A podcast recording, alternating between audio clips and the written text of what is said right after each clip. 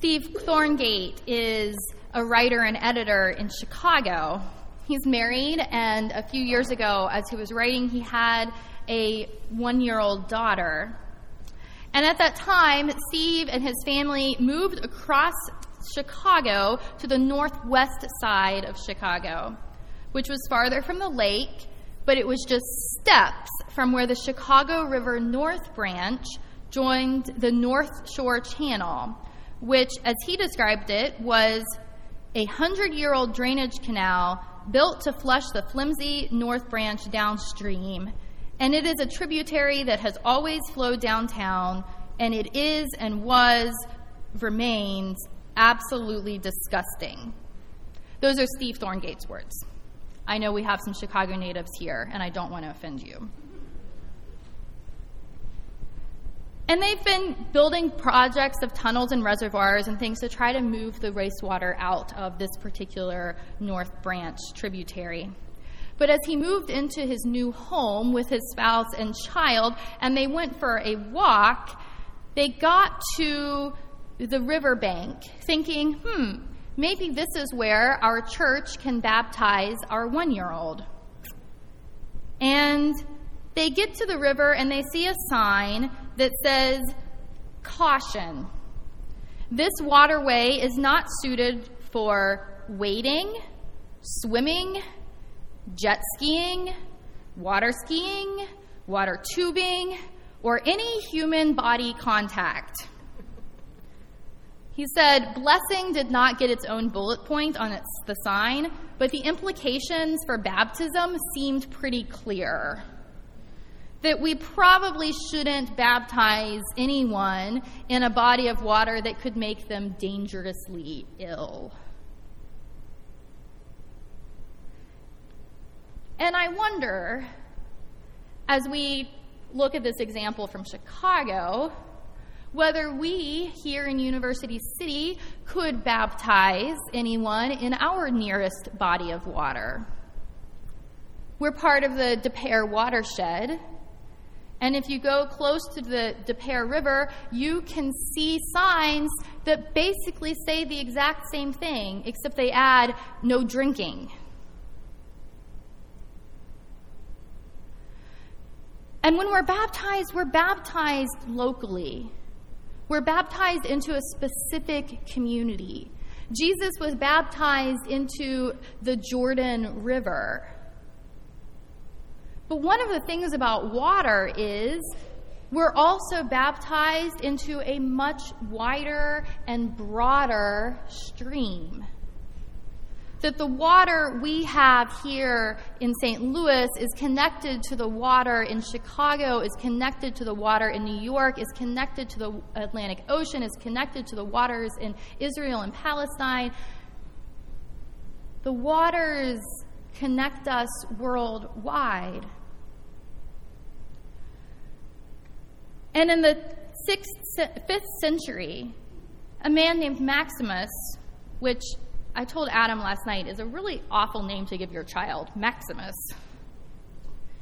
Uh, but Maximus preached Christ is baptized not to be made holy by the water, but to make the water holy. For when the Savior is washed, all water for our baptism is made clean purified at its source. And then Martin Luther, during the Reformation, picked up on this imagery and said, Christ, by the touch of his most innocent flesh, has hallowed all waters, yes, even all creation, through baptism. We're swept up into the waters of God's grace and love. And the water that we experience here, the localized water, connects us with people and animals and living things the world over. Now, I think this changes the way that we approach our water sources. If we can't baptize in our nearest body of water, then we have work to do as the church, as the people of God. For God declares all of creation to be holy. And Christ, in Christ's baptism, which wasn't needed because Christ needed to be forgiven of his sins, but because Christ was showing us the holiness of the water and the holiness through which God works in all of our lives. Christ is pointing us in a new direction. And so today we're going to have not only a remembrance of our baptism, but also communion. And also, we are celebrating our own physical bodies as we begin the walk to Jerusalem. And one of the things uh, I need to point out is that those conversion activities, they work. So even if you cannot walk for some reason, you can do chair yoga or you can do different activities and find out what the step equivalent would be. The point is to move our bodies in any way that God has made our bodies to do so.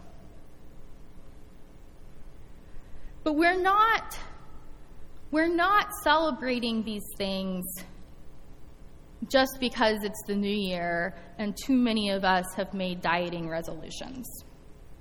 Discipleship is not diet culture. There's no shaming, there's no food shaming or body shaming.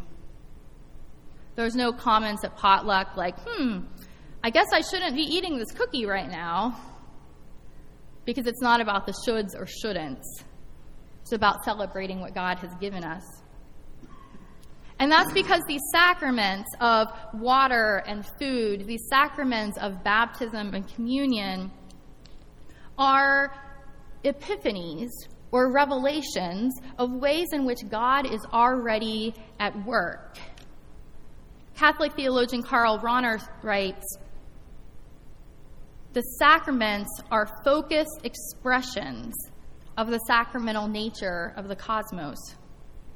The sacraments are not to be understood as successive individual incursions of God into a secular world, but sacraments are outbursts, if we can express it this way, of the innermost, ever present, gracious endowment of the world with God, God's self, into history.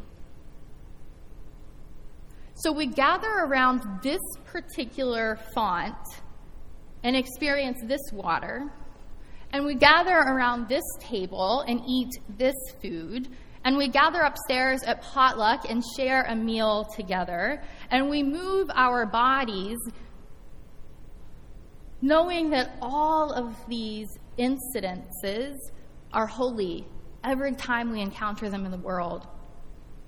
And the focused sacramental holiness that we experience in worship then changes the way that we approach food and water and bodies throughout the rest of the week.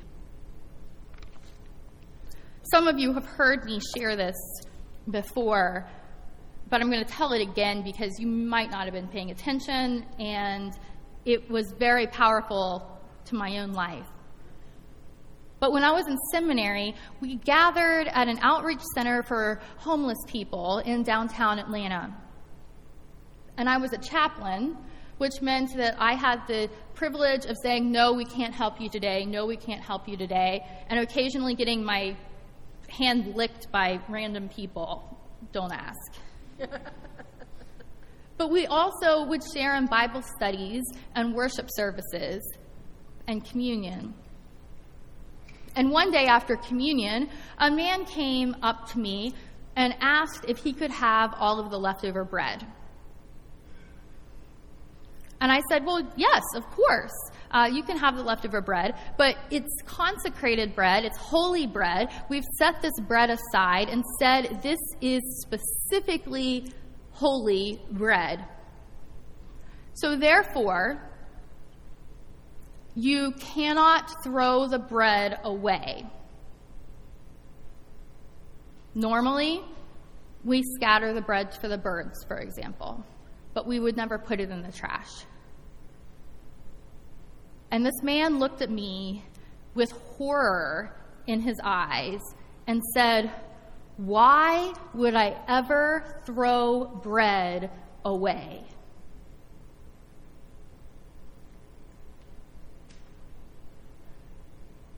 The sacrament of communion, just as the sacrament of baptism, they remind us of what has already been made and declared holy by God. And the reverence and respect with which we treat this holy water and these holy elements are the way that we need to treat all of God's creation all the time. When we're throwing away food and others are going hungry, we are not remembering Christ in the sacrament of communion. When we are drinking our own purified water and baptizing in our own purified water and forgetting that it's connected to the rest of the earth, and that there are people in drought, and there are people in this community who have lead in their school water fountains, then we are not remembering what Christ has done for us through baptism.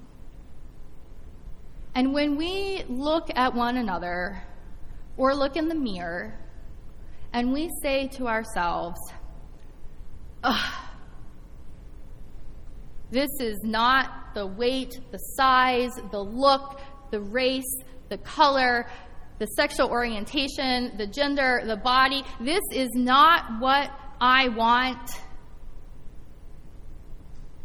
And that's not worth being proud of. When we look and we cut our skin, when we abuse ourselves in any way, or when we abuse other human bodies, or make them feel less than, or not good enough.